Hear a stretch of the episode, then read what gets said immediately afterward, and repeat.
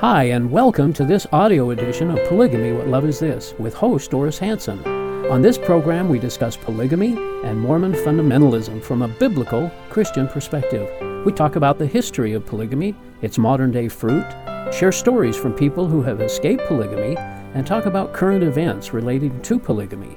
You can learn more about the video edition of this program at whatloveisthis.tv. And now, here's Doris. Welcome to our show tonight. This is Polygamy What Love Is This, and I'm your host, Doris Hanson.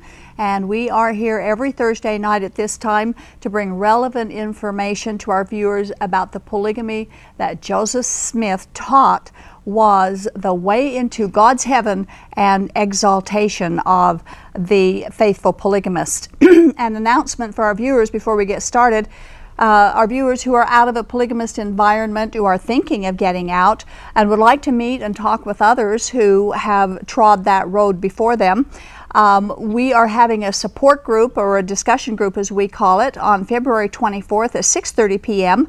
and um, that's Monday night. And we welcome people from uh, every Mormon polygamy group or polygamy environment who are questioning or have been questioning or having doubts. Uh, we do not encourage you to doubt your doubts. We encourage you to investigate your doubts. And that's what you should be doing. And if you want to do that, you're invited to come to this discussion group. You can email us tv at aboutpolygamy.com for full information uh, of where it's going to be. And we encourage those who have been in a false religion to seek a support group or a support system that will help you. Sometimes it can be very difficult, but the freedom and the finding the truth is certainly well worth it. So that's February 24, 6:30 p.m. Uh, we'd love to have you and bring a friend. Also on Tuesday, February 18th, I've been invited to speak at Brigham City to talk about polygamy today and parts of my own life, being born and raised in a polygamy group and in a polygamy family. And it's going to be at Main Street Church at Brigham City. Uh, the address is 48 North Main. It's, we'll start about noon. And I'd like to invite anyone who would like to come to, to come on up and maybe I can meet new acquaintances, make new acquaintances and also new friends and also meet some of uh, old friends there as well. So that's next Tuesday, uh, February 18th at noon. And a short comment for our critics. We received a few remarks about the content of last week's show when we critiqued the article on polygamy as posted by the Mormon Church on LDS.org. Now, their article there explaining early Mormon polygamy was deceitful at best. However, we were criticized because we talked about the LDS church when they say we are only supposed to talk about polygamy. Well, the entire show was about polygamy. From beginning to end, every bit of our show was about polygamy. And if you cannot be honest enough with yourself to accept the fact that the Mormon church is neck deep in polygamy, we can't help that. We tell it like it is, and we produce all the historical references to back it up. And we're sorry that you were offended by hearing the truth, but we will never apologize for telling the truth. And what did we say that wasn't true? You know, those who depend upon polygamy for eternal life also depend upon the Mormon church for their scriptures and they are directly affected by any changes that the LDS has made and does make to the Book of Mormon, the Pearl of Great Price, the Doctrine and Covenants, and so on. And recently, they have made some changes to their scriptures, and some of these changes are rather amazing. So, the first half of our show tonight, we're going to focus on some of those changes, and the second half, we are going to briefly discuss the apostasy in Sweden as it pertains to the sanitized history of Joseph Smith and their lack of transparency and honesty in portraying the truth about his polygamy and other doctrines to which the Mormon fundamentalists cling. So, for this discussion, we have our returning guest, whom we always love to have here with us, and who is always up to date on what's going on in this culture, and who has forgotten more than most of us will ever know about our topic. I would like to introduce and welcome our guest tonight, Sandra Tanner. Good to be here. it's good to have you again. Yes. All right. in our little adventure here as we do this. So, uh, for viewers perhaps who are not familiar with what you do, would you like to briefly explain what you do? And we'll put on the screen your address and, and uh, the name of your ministry. Uh, Utah Lighthouse Ministry. We're at 1358 South West Temple in Salt Lake City, Utah. Our web page is utlm.org, and I'm there most days during the week. Uh, people can stop in the bookstore and talk to me, and uh, we have just a ton of material on our website that uh, tells about the uh, different problem areas of Mormonism, uh, Bible verses comparing Christianity and Mormon doctrine, plus uh, just all sorts of pages on the historical aspects of Mormonism, how it's changed through the years. Yeah, there's a lot of wonderful information there. It's very good. So I encourage you to go there, 1358 Wow- uh, Southwest Temple. across the street from the ball field, right? Yes. And you also, your ministry also uh, produces newsletters, I think Yes. maybe twice a year. And, Yes. and tonight we're going to be talking about Uh, two, two of, of those newsletters from Yes. last year. Uh, and it's called, the newsletter is called the Salt Lake City Messenger. So, how would our viewers get a hold of your newsletter? Well, uh, they can uh, either email me at sandra at utlm.org or they can go to our website and uh, on the order form you can request uh, to receive the newsletters or to be put on the mailing list. Okay, because when you when you find out what we're talking about tonight, you may want to get a hold of both of the newsletters we're going to be discussing. Uh, the first one that we're going to talk about is newsletter 120.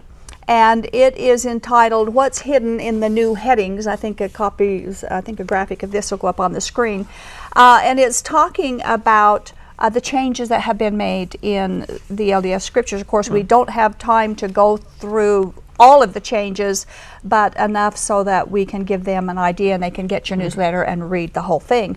So, the recent changes in the scriptures, in a nutshell, when were these re- revisions or adjustments um, in their text made, and are they now printed up in their books? Well, they announced this last year, but uh, it's if you went online to the LDS website and looked at their scriptures, they would have that current edition with the corrections made up on the internet.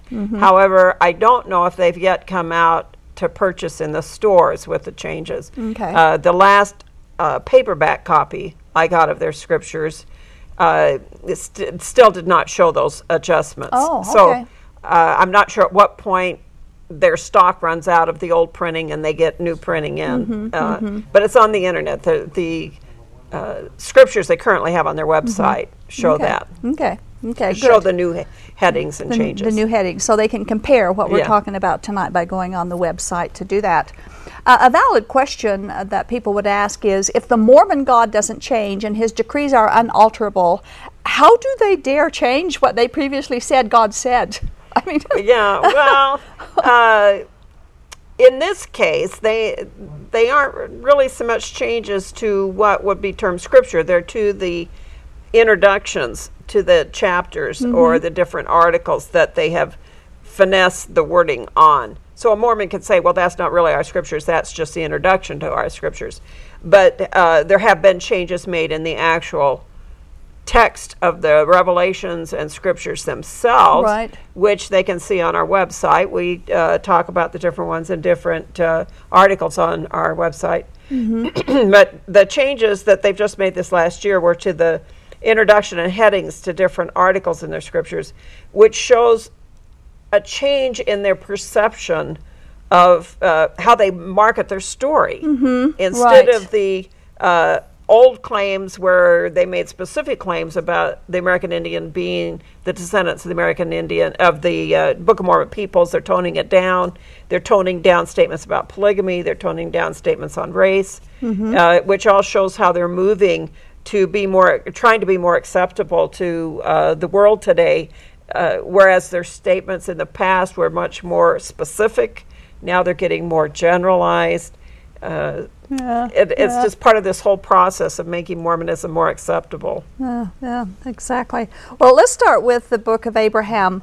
Um, in the uh, 19 now this is the book in the beginning is the uh, of the pearl of great price. It talks about Yeah. the Book of Abraham, and so Right. that's where we're talking here. In the 1981 introduction of the pearl of great price, when it as regarded the Book of Abraham, it says we're going to put these up on the screen uh, side by side so you can see the differences.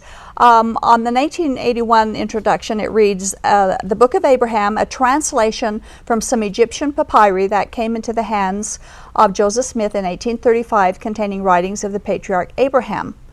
The 2013 changes are, will read the Book of Abraham, an inspired translation of the writings of Abraham. Joseph Smith began the translation in 1835 after obtaining some Egyptian papyri. So, Sandra, explain these changes to us. Well, there has been so much written about the Book of Abraham not being a translation from the papyri that Joseph bought that the Mormon church realizes they've got to back off from the specific claims they've made in the past. And so while this 18, 1981 says that uh, specifically that it's a translation from some papyri, that's a specific claim that the papyri contained the book of Abraham. And so now they're backing off from that because the LDS leaders know, Egyptologists say there is nothing in that papyri that says anything about Abraham. Right. So now they want to paint it as though, oh, well, he looked at the papyri and then he got a revelation about the book of Abraham. And they're, they're trying to finesse a distance between the, the text of the book of Abraham and the papyri. But up until Egyptologists started talking about all this in the last 20 years, it was all specifically, it was translated from the papyri. Yeah, yeah, translated. That, that's ex- Translated. exactly what I ever learned was translated. So now they're Yeah. going to say it's inspired rather than than translated. Yeah. And, and so, but he needed that in order to get the inspiration, I guess. Well, that's the question. if you're not going to literally, literally translate the papyri, why would Smith spend $2,400 to purchase the papyri? In Kirtland, Ohio, this is in 1835 when the Mormon church is going broke. Yeah. And you would spend that much church money to buy these. If they weren't really what you were translating, why would you spend the money on it? Why couldn't you just look at the book of Genesis And get an and inspiration. get an inspiration from that for the writings of Abraham. So the in the beginning, it was very specific that these papyri Mm-hmm. were really written by Abraham, and he was going to translate it. And now we had the true story from Right. uh, not Genesis corrupt version. We got the real deal now. Yeah, yeah, and then we find out that isn't even true anyway. So, uh, and and they also removed the heading of the Book of Abraham at the beginning of a book. It said translated from the papyrus by Joseph Smith. Now Yeah. they've completely removed that. Yeah, they they keep tweaking things t- so that they can more and more move away from the specific claim of translating and speak now in terms of it's an inspired document. It's an inspired scripture instead of translated Mm. Mm-hmm. Instead of translated. So, uh, beginning with the introduction to the Book of Mormon. So, we're going to do the same comparison here with with the changes. In the first sentences of the 1981 edition, uh, we read, "The Book of Mormon is a volume of Holy Scripture comparable to the Bible." It is a record of God's dealings with the ancient inhabitants of the Americas and contains, as does the Bible, the fullness of the everlasting gospel. Now, this new, the new scriptures coming out has removed, as does the Bible. So the Bible used to carry it, and now it doesn't. Is that what they're saying? What what what is this all about? Why would they remove the Bible? Well, I think in the beginning, when they first put that phrase in there, they're trying to put the Christian world at ease. We're not trying to supplant the Bible. We're trying to teach the same things as the Bible as they try to get a foothold into the Christian community and get people to convert into the movement. But then, somewhere along the line, I am assuming someone pointed out to the church leaders, well, if the Bible has all the gospel in it, then why did we need the later scriptures? Exactly. So, ah, moment of thought, you know, okay, we'll take that out. So that doesn't say that the Bible also contains the whole gospel Mm-hmm. because you have to make room for why you need Mormon scriptures. So they Right, now they edited the phrase out so it doesn't tell you that the Bible also contained all the doctrine. Okay, and and in in my opinion, it seems like what they're doing is they're just again they're just devaluing the Bible and Yeah. and its worth in in studying. Right. Which they already have pretty much devalued Yeah. that anyway about its translation. Mormon fundamentalists, you know, they continue with the original mm, uh, racism of Mormonism. Right. And as far as I know, none of them have, maybe individually, but at least uh, as far as groups and communities, none of them have embraced the 1978 changes that the Mormon Church made regarding the blacks. And the Book of Mormon continues to hold racist uh, accusations, teaching that bad people have black skin and good people have white skin. Right. And, and so they've made some changes in their headings regarding all of this, and which the DNA, the late DNA, also makes it relevant. Regarding the Lamanites, and we're going to put this up on the screen again, uh, the introduction to the 1981 Book of Mormon, we read, after thousands of years, all were destroyed except the Lamanites, and they are the principal ancestors of the American Indians. And this has been changed to read After thousands of years, all were destroyed except the Lamanites, and they are among the ancestors of the American Indians. This may not seem very significant, but really it's very significant. Right. Uh, when I was growing up in Mormonism, I was taught that the Book of Mormon was about uh, the, uh, the forefathers of the American Indians. They were Israelites that came over here, the main group 600 BC, and spread all over the Americas. And so uh, uh, in my childhood, we were taught every Indian in North and South America, as well as the Polynesians and Islanders, were all Book of Mormon peoples. They were all descended from those people. And the reason you had dark Indians when Columbus comes over here is because they are all the descendants of the dark people in the Book of Mormon story. But as uh, science and research on the Americas has progressed, uh, anthropologists all know that uh, the American Indians are not Israelites. They're all uh, from uh, Siberia, descend from people coming over the Bering Straits and from this area of Siberia. And DNA has confirmed this. I mean, the theory was already there before DNA, but DNA established yes, in fact, the chain for their ancestry does take them back to Siberia. It doesn't take them back to Israel. Right. And so, uh, as DNA has become more and more of a problem for the Mormons on this, they now have finessed this statement again. Uh, because how do you explain that none of the Indians have uh, Semitic DNA? Yeah. So they say, oh well, they are they're just some small group and they got lost in the shuffle. And so what you have is DNA from all these other people that were in the land that weren't the Book of Mormon people, or else the Book of Mormon people so intermixed with this bigger group of non Book of Mormon peoples that were already here in the land that it's washed out their DNA. Well, the whole Book of Mormon story is that the the land of America was saved for a remnant of God's people to bring them over here to an empty land. I mean, that's specifically the claims in the Book of Mormon that they're coming into an empty land. Mm-hmm. Science refutes that today. No, there were Indians here before the Book of Mormon period. And so Mormon scholars realize they've got to back down on these claims. We no longer can say the Book of Mormon happened all over North and South America and the Polynesian Islands. Uh, we got to even get more fuzzy than that. We don't even know where any Lamanite is. Right. So today Right. they, they don't even know who's a Book of Mormon person. That's right. They sure don't. Absolutely. Um, and, and of course, that, well, eh, let's go further on. We got a lot to talk about. the, the heading for 2nd Nephi chapter 5 has been reworded, and so we're going to talk about that one now. The 1981 edition uh, of 2nd Nephi chapter 5 read, Because of their unbelief, the Lamanites are cursed. Receive a skin of blackness and become a scourge unto the Nephites. Now it reads, Because of their unbelief, the Lamanites are cut off from the presence of the Lord, are cursed, and become a scourge unto the Nephites. So again, we have a very significant change where the removal of the skin of blackness Yes. is taking place. And explain what that's all about. And the text of that chapter, has it changed? No, the te- that's what's funny you read the chapter, and the whole chapter is about the uh, Lamanites being black skinned, cursed people uh, with their skin color.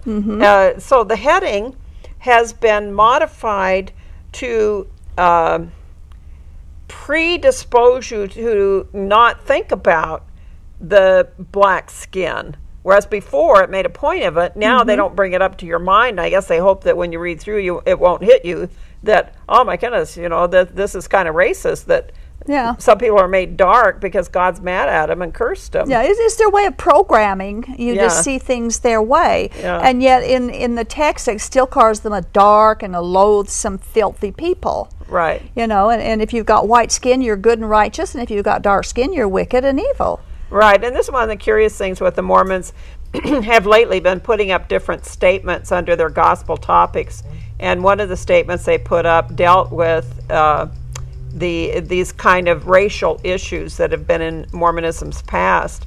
Uh, but it doesn't solve the problem of the racism that's inherent in the whole Book of Mormon story. Exactly. Good guys are white, bad guys are b- dark or black. Well, in the Book of Abraham, Book of uh, Abraham has some racist stuff in it as well, yes. And and again, I'd like to mention that these uh, the the the polygamists, the Mormon fundamentalists, hold on to these scriptures. Oh, they, yes. they buy them, they read them, they study them, they teach them, just like the mainstream Mormon church right does. and they and the polygamists were very very upset when the mormons gave priesthood to blacks Mm-hmm. back in 78 in fact some of the polygamous people ran a whole full page ad in the salt lake tribune denouncing can't, this new change. you can't change scripture. yes That's right. Okay, let, let's talk about plural marriage in the Book of Mormon. The old heading for Jacob, chapter 2, which is kind of a significant chapter regarding polygamy. Um, the old heading said, uh, Men should seek riches to help their fellow man, dash. Jacob condemns the unauthorized practice of plural marriage, dash. The Lord delights in the chastity of women. Now, the new heading says, Men may seek riches to help their fellow men. The Lord commands that no man among the Nephites may have more than one wife.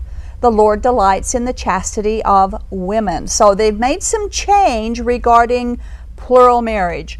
What's the change? And explain that significance. well the, old heading uh, would uh, make it possible for a Mormon to uh, justify in his own mind why Joseph Smith could live polygamy or why the early church leaders could, because uh, you, you couldn't live it unless God commanded you to do it. They don't even want you to think about the fact that God might command you to do it, so they rephrased this sentence that none of the people in the Book of Mormon guys, they weren't supposed to take more than one wife. So it's a downplaying of their previous defenses of why you could go into polygamy. Interesting, very interesting. I, I find in the last phrase of that where it says God delights in the chastity of women, and he didn't change that. No. But but I wonder, doesn't he delight in the chastity of men?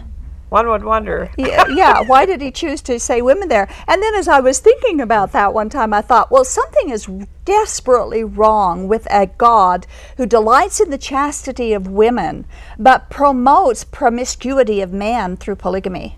Right. And with Joseph Smith's practice of polygamy, you have God supposedly promoting lying to practice it, to sneak behind his own wife and lie to the church, lie to the public to perform this. Right. And so, how are these young women that he approaches supposed to handle this uh, problem, this contradiction, when their scriptures say they only believe in having one wife, and the prophet comes to you privately and talks to you about polygamy? Now, be sure you don't tell Emma or anyone Yeah. about this. Yeah. Uh, how is that helping the chastity of women if you can go to them privately and ask them to go into a practice that publicly you're denouncing? Especially when some of those women were married women. Yes, And if God delights in the chastity of women, why would Joseph Smith Marry married women. to make them uncha- unchaste? That's, Right. There's something definitely wrong with that. Okay, let's go to the apostasy in Sweden. Um, and that is your newsletter number 121. It's there up on the screen. Um, and people might wonder, what's this got to do with polygamy? It's got a lot to do with it because I think that's part of why these Yeah. questions started to come up. Um, there, uh, b- before we get started, g- give our viewers a brief background information on why this meeting in Sweden took place, what happened, what was the precipitating event. Uh, yeah, the uh, man that's uh, pictured on the front of our newsletter, Hans Mattsson, he was an Area 70 in uh, Sweden. And um, so he had a fairly high level of uh, leadership for the LDS Church in Europe. And he started having different members come to him with questions about early Mormon history. And one of the things people were asking him about was polygamy and Joseph marrying all these different women, teenagers and married women. And so this man, uh, as their spiritual leaders, starts looking into it to find out how to answer it. And so he starts finding there's all kind of problems. Now this is back in 2005, and uh, he starts talking to different people, and soon he's got 600 different Mormons all on an internet group uh, discussing these problem areas of Mormon history. So the church becomes aware of this, and in 2005, they sent an apostle and some different men out to talk to uh, some of the people there, uh, telling them they're going to give them answers and stuff. Uh, you know, hang on, we're, we're dealing with it. And the years go by, and, and there doesn't seem to be coming real resolution. In 2010, some more apostles and church historians come out to talk to this group of people in Sweden. Finally, there's this meeting of um, couple dozen Swedes with uh, different leadership of the church, and the two Mormon historians come out, plus the Swedish leadership uh, was also at this meeting, and so this was a chance for all these people to tell the leaders what their historical issues were, and of course, one of the issues was polygamy, uh, but it was also on um, uh, blacks and the priesthood. Uh, it was on Book of Mormon, how it was translated, uh, DNA, uh, the, the Book of Abraham. Uh, it- there were many different questions that came Yeah, up, yeah. but they've never been resolved. And I think that the recent statements the church has put up on their gospel topics page, where they've recently done, uh, they did one on the first vision, they did one on the Book of Mormon, um, and they did one on Book of Mormon DNA, and they did one on um, blacks in the priesthood, and they did this one on polygamy and post manifesto polygamy. but those, those are not uh, they don't carry the answers any further than what these They people don't. were given No, they don't. clear back in 2005. and they're, and they're still very blurry even Yes. in that they're just Yeah. they just deceive by by trying to blur the issues so there were basically 15 questions that you covered in your newsletter and of course we, again we can't cover them all tonight right. but but we're going to do with a couple of them so let's begin uh, with their question about the method of joseph smith's translation in the book of mormon in 1888 uh, emma smith joseph's wife and scribe described the dictation process of the Book of Mormon to her son, and this is what she said, and I quote In writing for your father, I frequently wrote day after day, often sitting by the table close by him, he sitting with his face buried in his hat, with the stone in it, and dictating hour after hour with nothing between us. Now, this is how she, Emma, his wife, said the, the translation, or translation loosely used, process took place for the Book of Mormon. Now, there's a picture we have, a drawing of Joseph Smith with his head in his hat, and it is it's something that we recognize there. Um, that that's the way he he wrote the Book of Mormon. That Yes, the the people that were in the room when he did his transcribing, his dictation, their statements were all that he put his head in a hat, and then uh, supposedly the stone would shine, and he would be able to read the words off to the scribe, like Emma said, and the scribe would write them down. That's the way all the witnesses said it happened. Mm-hmm. But you never see in Mormon literature where they ever picture that. Right. All the pictures the Mormons have in their manuals and on their website of him doing a translation of the Book of Mormon shows him with the plate sitting on the table and him running his finger across Yeah. the plates. And there's some of the couple of them a right there. of him. Yes, Yeah. and that's the way they depict it. The historians all know that's not the way he did it. Exactly. The statements don't read that way.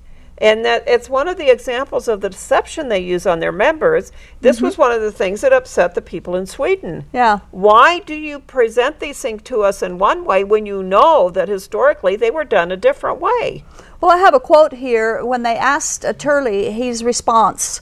yeah, uh, now to- Turley was one of the church historians. Uh huh. Um, and he was one of the ones that was Yeah, there at the Swedish yeah, meeting. yeah. So it was somebody asked, and this is his answer to that question. Quote: The hat was apparently to block light out so that Joseph could see what he was doing with the record.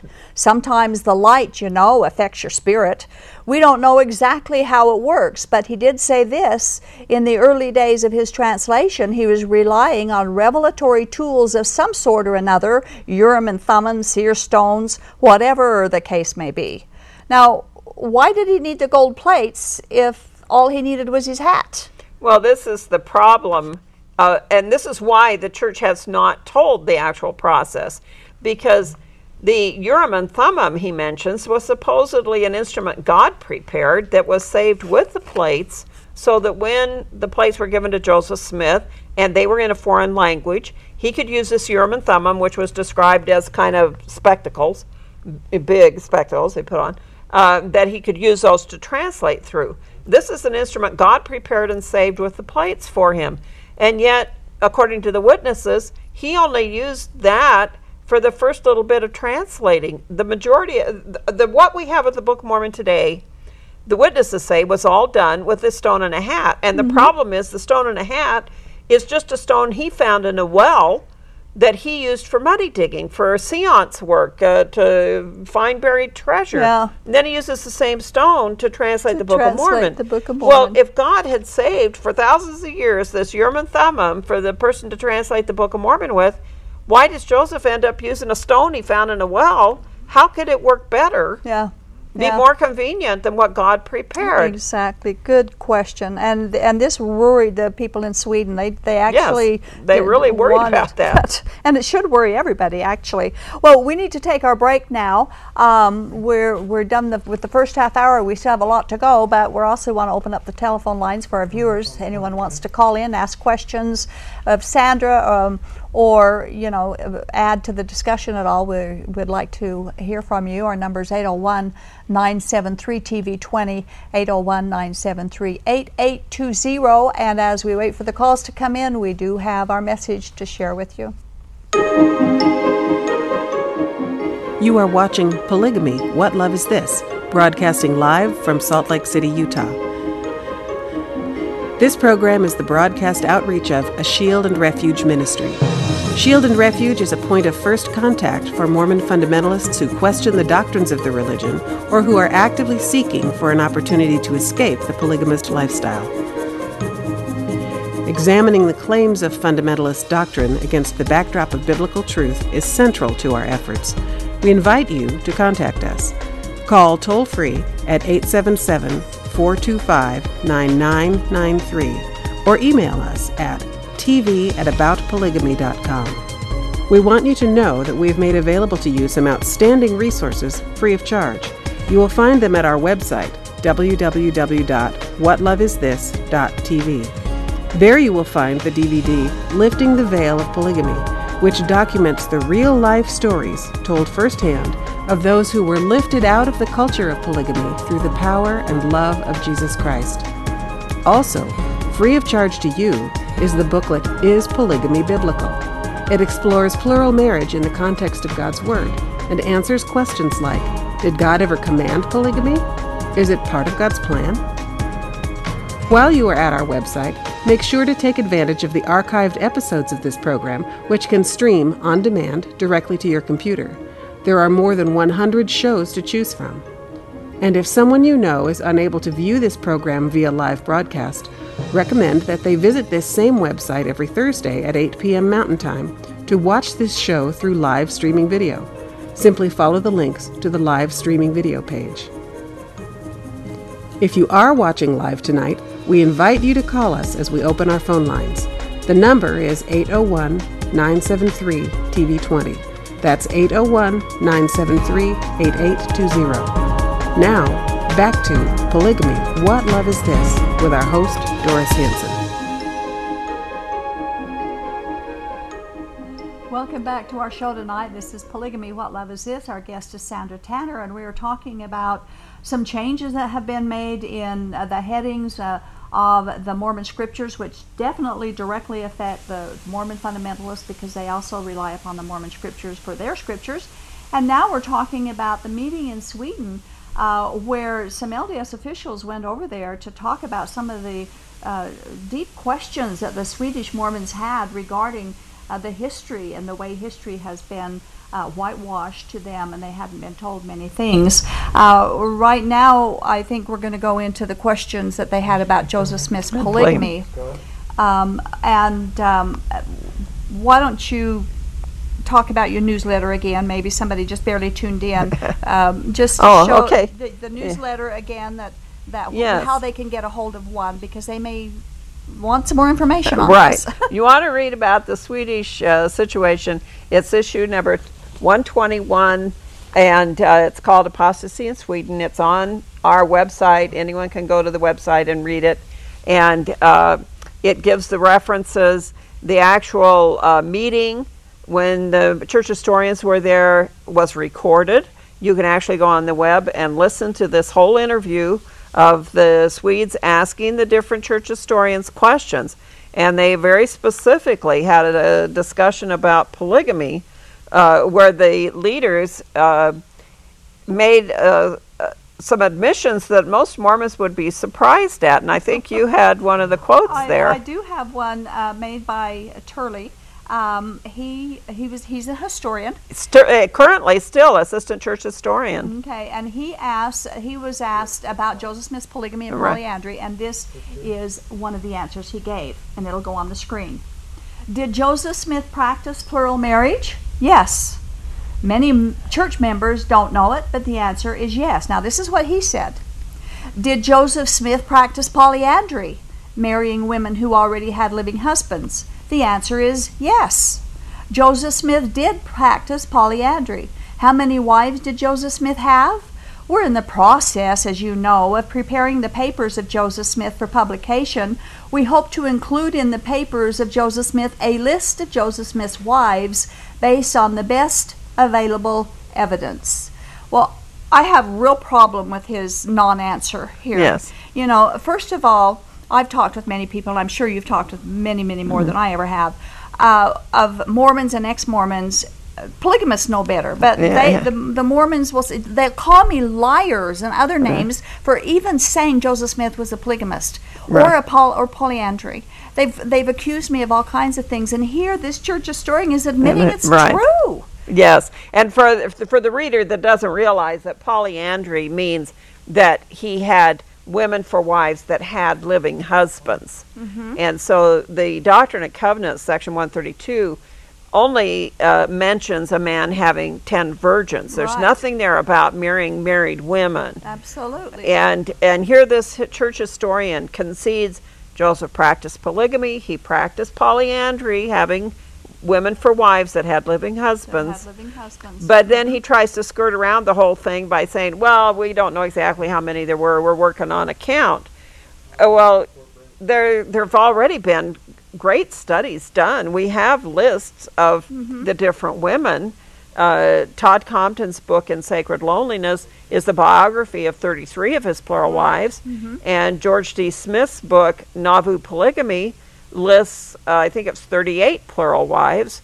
So it's not like we're in the dark about this. Well, he could even go to a previous historian, Andrew Jenson. He Right. listed 28, and that was decades ago. right. And they currently can't even come up with, with something that a previous historian did come up with. It's a delay tactic, you know, and, and it, what, what is so discouraging about all this is the leadership are the deceivers because they know the truth Yes. and they're the ones that's covering up. They deceived them for decades and decades and decades. That and don't the members deserve to know the truth? Right.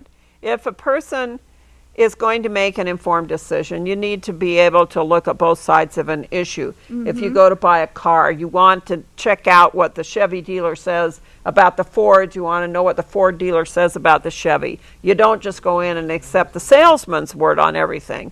And so the same with the missionaries coming to people's door to convince them of Mormonism. You should look at both sides. What Right. do people say about this product?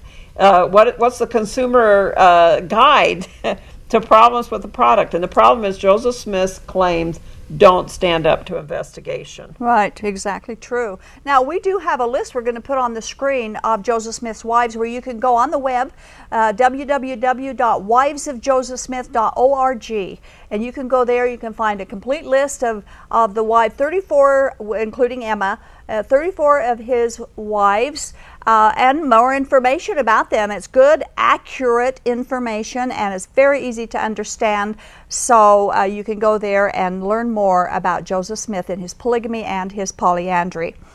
Uh, well, it looks like we have some questions coming in on the phone, so let's go to those. Okay, so we have on line one Gorm from Sandy. Gorm, you're on the air. Oh, hi. Hello. Um, I have a question. Okay. If Joseph Smith stuck his head in a hat and looked at a rock to get the information for the Book of Mormon, what was the source material? In other words, he sat there hour after hour, day after day, looking at the rock. Now, I'm suspecting the rock didn't really have any information on it. So, how did he get the information? Did he make it up? Was it just all in his head? Where did that come from? Well, we know from Joseph Smith's mother's biography uh, of Joseph Smith that she says that as a young man, before the Mormon church started, before he did the Book of Mormon, that he entertained the family with stories of the American Indian. Uh, it was a common discussion of the day. There were dozens of books printed speculating that the American Indian were from the lost tribes of Israel so that the conversation around him would have given him the ideas and content for the Book of Mormon. I believe Joseph Smith wrote the Book of Mormon. I think he had sufficient imagination uh, to put together from all the things he had heard in his community uh, to put the book together. A lot of the Book of Mormon is just straight copied out of the Bible, uh, King James English, which is a problem. Uh, so I think he had the resources to do that. The Book of Mormon is not that great a book. I mean, the Mormons are always talking about what a great book it is. It's very wordy. It shows the obvious hand of an uneducated person. The storylines repeat continually. You have one great civilization come over here at the time of the Tower of Babel, and they grew to millions and killed everybody off at the hill Cumorah. And then the Nephite Lamanite crowd comes over at 600 BC, grows to a great civilization. They end up killing everybody off at the same hill Cumorah all over again. Uh, B.H. Roberts, Mormon historian, wrote a book, Studies of the Book of Mormon, where he talks about how Joseph Smith's storyline is ob- uh, for the Book of Mormon is obviously drawn from things in his community and from his time. So, are you suggesting that's not the most perfect book ever written? I certainly do not believe it is the most perfect book. Okay. So, basically, all made up out of his uh, imagination, and yes, whether he had help from someone else like Oliver Cowdery, who knows? But the main storyline, I believe, is Joseph Smith's idea. Nephi seems to be Joseph Smith's alter ego. Here you have the younger brother who's going to save the family, um, and uh, he's the one chosen by God. And so Nephi seems to be Joseph's idea of himself. I see things in the Book of Mormon that say to me, it's his idea. so are you suggesting that Oliver Cowdery also may be uh, one of the authors?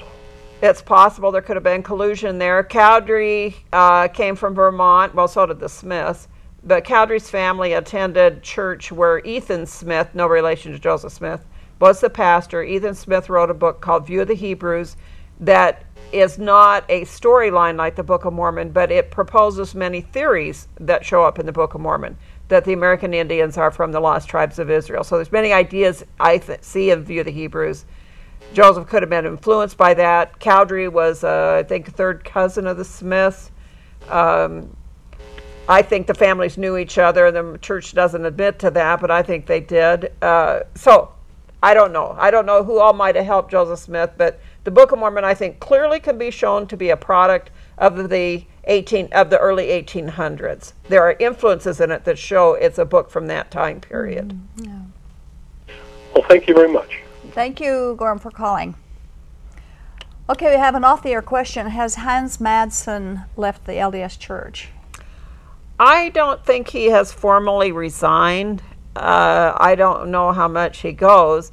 He moved from Sweden to Spain due to health reasons, I believe, and is retired now. Hmm. Um, in fact, that's why he uh, uh, was, left his position as Area 70 in Sweden is because of heart problems, and um, he used his time of recuperating from surgery to uh, do a lot of his study on Mormonism.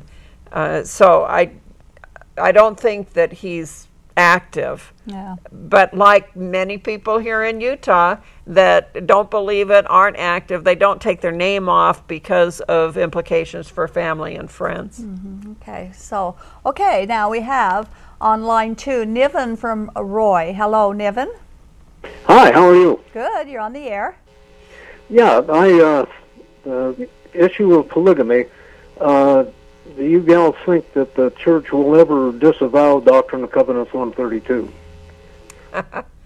Um, that's a good question. Well, I don't know about disavow.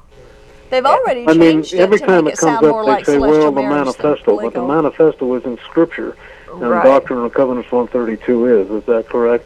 Right now, I don't. I could see them removing it from the D&C, but I don't think that would be a disavow of the doctrine. Um, that's just the way they handle history. They they always kind of slide out without making direct statements about what they're doing. Yeah, they always say, well, we don't do that, but it's Well, they actually do still believe polygamy, and it is still endorsed in the That's church. what they said. Because if a man outlives his wife, he can go to the temple and be sealed to his next wife, and according to the Mormons, he will be a polygamist in heaven. Polygamy is still a doctrine of the church, and several of their apostles have remarried after their wife died and married in the temple and are looking forward to living polygamy in heaven. well, you know, Sandra, for whatever it's worth, I admire your work. You're a brave lady. Thank you. Thank you for your time. Agreed, agreed. Thank you for calling.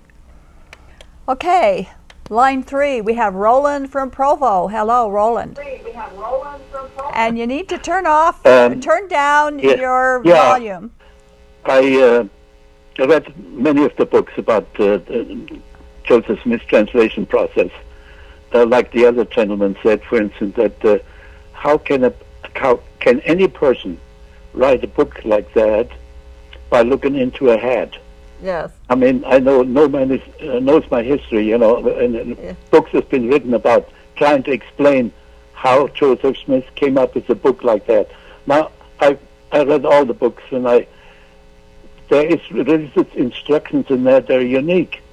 They are they are uplifting, they are true, and they are wonderful description. And uh, and how can a boy looking into a hat do that without some other help that we don't understand how. There's so many the uh, the, the history of the Jews is being used and, and all this. This has all been proven to be just assumptions. There, there's no proof what he used.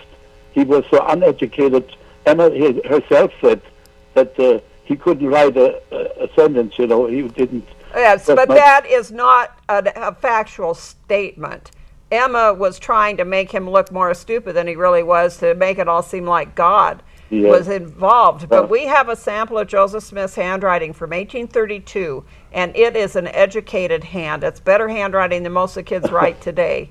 I don't think funny- he was that The, uninformed. the funny thing is that all those that apostatized of his early helpers, even the Llewellyn uh, book, you know, uh, William M- McMillan's books, they all they always apostatized and denounced Joseph for what he what they thought was wrong.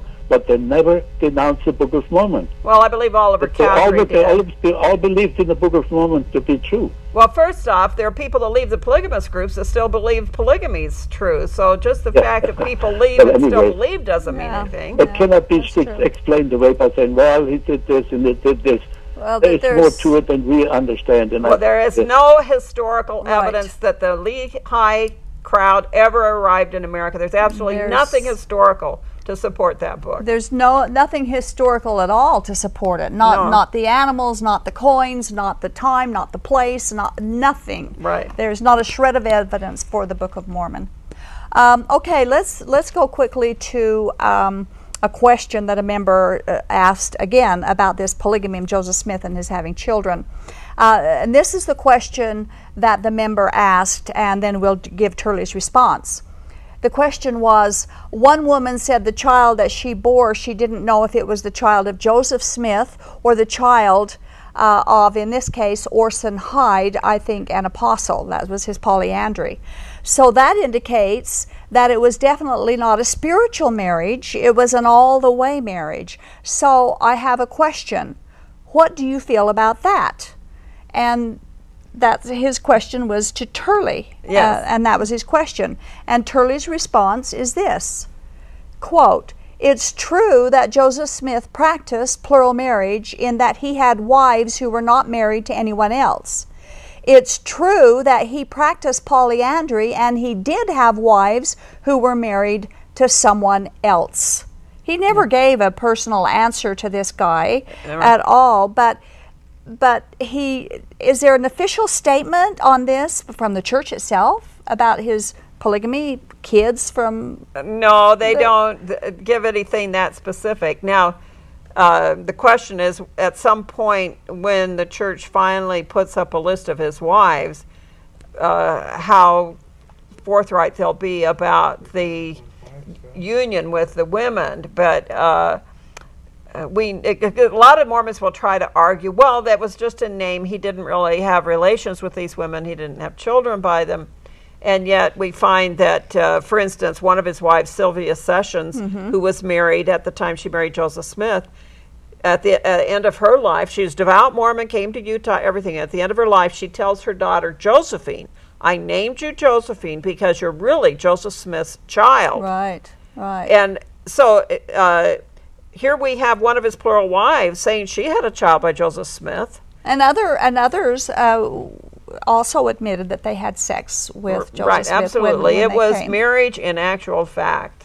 So when when Turley was pressed and continued to be pressed and almost forced into an answer whether polygamy was a current doctrine, he finally said, and I quote, and this is going on the screen, quote, "We do believe in polygamy." Speaking for the Mormon Church, he said, "We do believe in polygamy." We don't practice polygamy. That's what I'm trying to say. This came Yeah. now. Is this is this something that we can take to the bank? I mean, is this real? Well, Mormons are going to say that they don't trust the recording, probably, of the interview, but uh, that is the way the um, church historian said it to this room full of people in Sweden. And the recording is on the internet. You can listen to the whole recording. Mm-hmm, for sure. Okay. Well, very quickly, we're getting we're getting close to the end. Dean uh, from Salt Lake City. Dean, can you ask your question very quickly? Uh, yes, I was just wondering on that uh, situation where uh, Joseph Smith practiced po- uh, polyandry, uh, and I understand that their their their husband still lived with them, but what were they expected to do after that? Were they supposed to go and get another wife while the their first wife was, uh, you know, married then to Joseph Smith? And do they still practice that that today in the polygamous groups? Do they still do the same thing? Uh, some of the men did take other wives.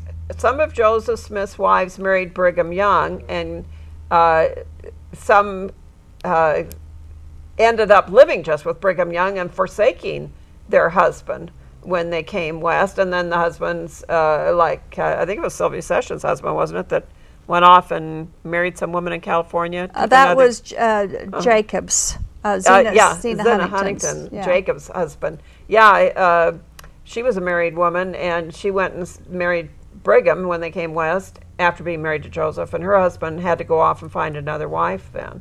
Yeah. I don't know how And- the polygamists do it. Well, and the polygamists, uh, they pretty much they don't do polyandry, uh, but the the FLDS have reassigned women, you know, Yes. and and so they've kind of switched them around like that. Uh, making it very confusing, especially for the family and of the children. Well, we didn't get through it all, Sandra, but we got a good, a- a got a good chunk out of it, and we appreciate our callers. Thank you for calling in. Thank you again. I'm sure that, that we'll have something to come back again uh, later on. You know, Malachi uh, chapter 3, verse 6 says, I, the Lord, do not change. Uh, James 1:17 says, God does not change like shifting shadows. 1 Samuel 15:29 says, God does not lie or change his mind. John 10:35 says, the scripture cannot be broken. Matthew 5:18 says, Jesus said, "Till heaven and earth pass, one jot or one tittle shall in no wise pass from the law till all be fulfilled." You know, all these scriptures and more in the Bible testify to an unchanging God and his unchanging word. How could we ever trust a God who changes his mind or changes his requirements for those who are seeking him? How can we ever trust a religion that does change with the times? And if God changes, does anyone have the right, uh, to, only if God changes, no one has the right to change what He said or change doctrine, especially doctrine that is essential to the eternal souls of mankind? How do you, our viewers, dare to trust and place your eternal fate in a changing religion? Jesus himself said in John 3:11, "I tell you the truth. We speak of what we know, and we testify to what we have seen, but still you people do not accept our testimony." How sad it will be for those who face Jesus Christ on Judgment Day, and they are forced to answer him, "I didn't believe you. I believed my church instead." Jesus Christ said and made the claim, He said, I am the truth. Truth is important, folks. Truth matters. You can't play with it. And I would like to ask our viewers again why don't you believe the truth? Good night. This has been the audio podcast edition of Polygamy What Love Is This? This program is a production of a Shield and Refuge Ministry and Main Street Church of Brigham City. You can view current and past video episodes as well as download audio episodes of this program at whatloveisthis.tv. If you or someone you know is in need of assistance in leaving a polygamous situation, please contact us. We are here to help. All of our contact information can be found at shieldandrefuge.org or call us at 877 425 9993. If you have any questions or comments about this or any of our other programs, we'd love to hear from you. Write us at email at whatloveisthis.tv. Thanks for listening, and we hope you'll join us again.